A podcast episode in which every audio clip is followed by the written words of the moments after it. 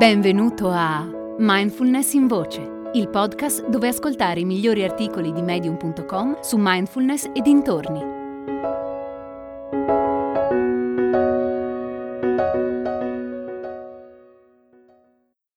La gioia è una scelta di Silvia Clare.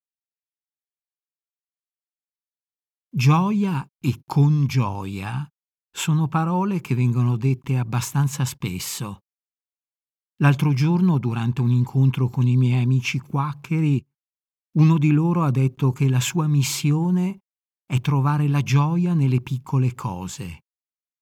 Ha parlato anche del fatto che spesso non ci rendiamo conto di quanti motivi abbiamo per essere felici. Ne ha elencato qualcuno ed erano tutti motivi esterni. La cosa mi ha fatto riflettere mi ha fatto venire in mente un libro che mi aveva dato una volta un amico che poi ho perso di vista. Non ricordo più il titolo, ma mi ricordo il contenuto. Temo sia andato perso in uno dei miei tanti traslochi.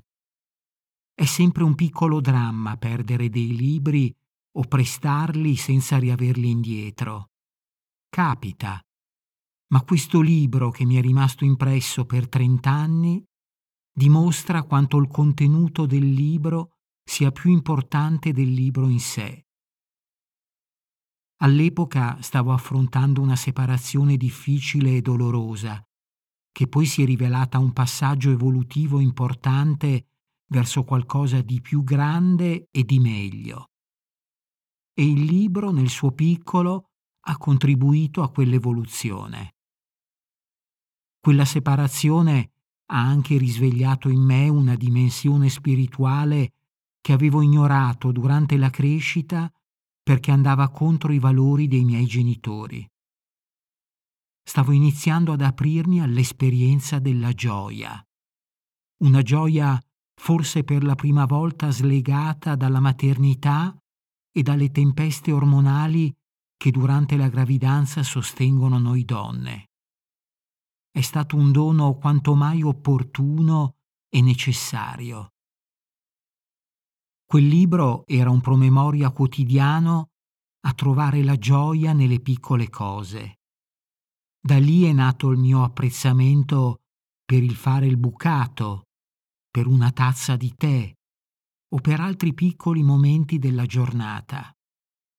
Così ho iniziato a praticare intenzionalmente e solo dopo ho capito che quella pratica di fatto era mindfulness.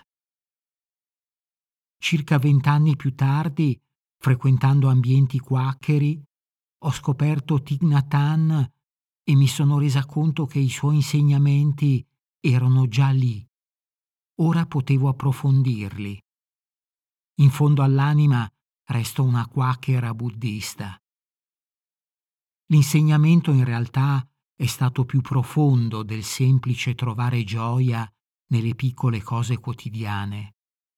Quello che ho imparato è che la gioia è prima di tutto uno stato mentale, un'attitudine verso la vita. È anche un modo di celebrare la vita. La vita è il terreno da cui nascono i nostri momenti di gioia, ma l'attitudine alla gioia quella che ci permette di cogliere quei momenti, arriva dal profondo di noi stessi. È una scelta. Possiamo bere distrattamente il tè e notare a malapena il suo profumo, le sensazioni che ci provoca e il piacere che ci dà, oppure possiamo assaporarlo con gioia, momento dopo momento, sorso dopo sorso. Questa consapevolezza di poter scegliere mi è venuta di recente, quando io e il mio compagno abbiamo passato come coppia un momento difficile e preso atto di alcune cose che riguardavano la nostra vita insieme.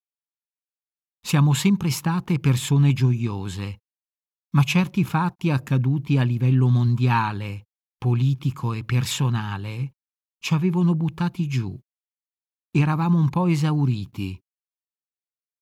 Di solito in una coppia quando uno dei due è in un brutto periodo, l'altro cerca di tenere alta l'energia, ma stavolta stava succedendo a tutte e due contemporaneamente.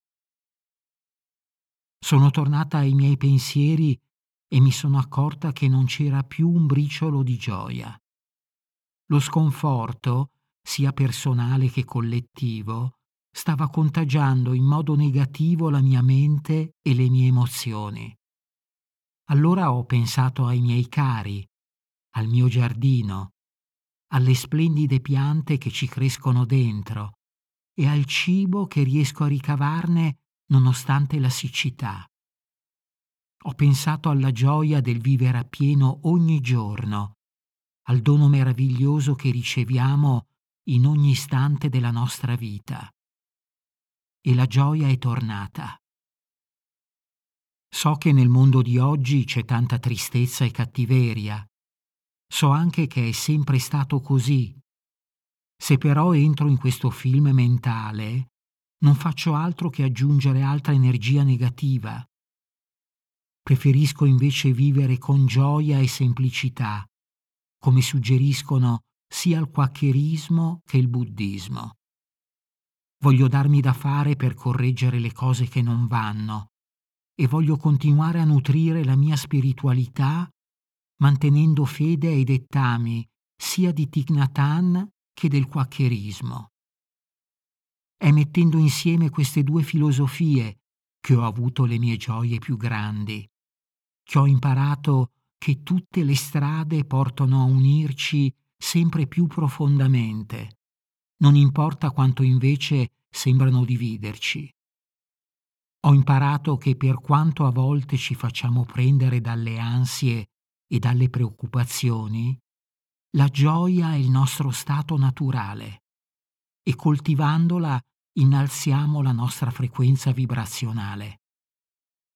E lentamente, ma inesorabilmente, diamo il via ad un profondo processo di guarigione, così necessario di questi tempi.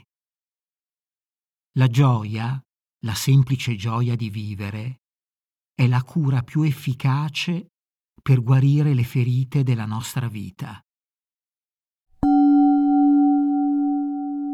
Galas è una comunità di persone interessate alla mindfulness, alla meditazione e alla crescita personale.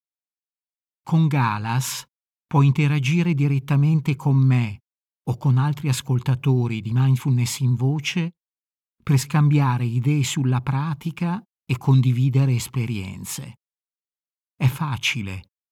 Qualsiasi app stai utilizzando per ascoltare questo episodio, nella descrizione troverai un link.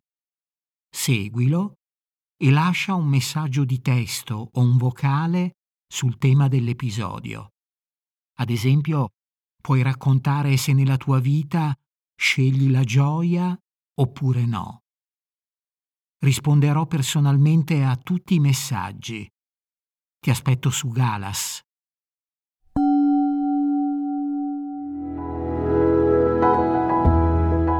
Hai ascoltato Mindfulness in Voce, il podcast di Mindfulness Bergamo www.mindfulnessbergamo.net Thank you.